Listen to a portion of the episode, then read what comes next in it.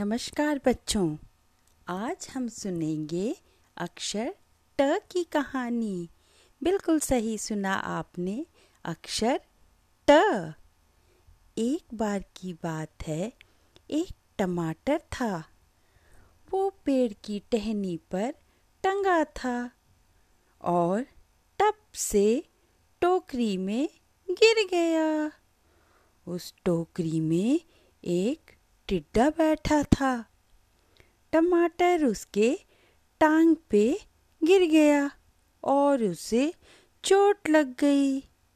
टिड्डे ने ट्रिंग ट्रिंग करके डॉक्टर को फ़ोन लगाया। डॉक्टर टोपी पहनकर ट्रक पर बैठकर आया। डॉक्टर ने टिड्डे की टांग में टीका लगाया। और टिड्डा बिल्कुल ठीक हो गया। तो आओ बच्चों, अब हम ट अक्षर के कहानी में आए शब्दों को दोहराएँ और उनके चित्र बनाएँ। तो दोहराना शुरू करें। ट से टमाटर, ट से टहनी, ट से टोकरी। ट से टिड्डा। ट से टांग।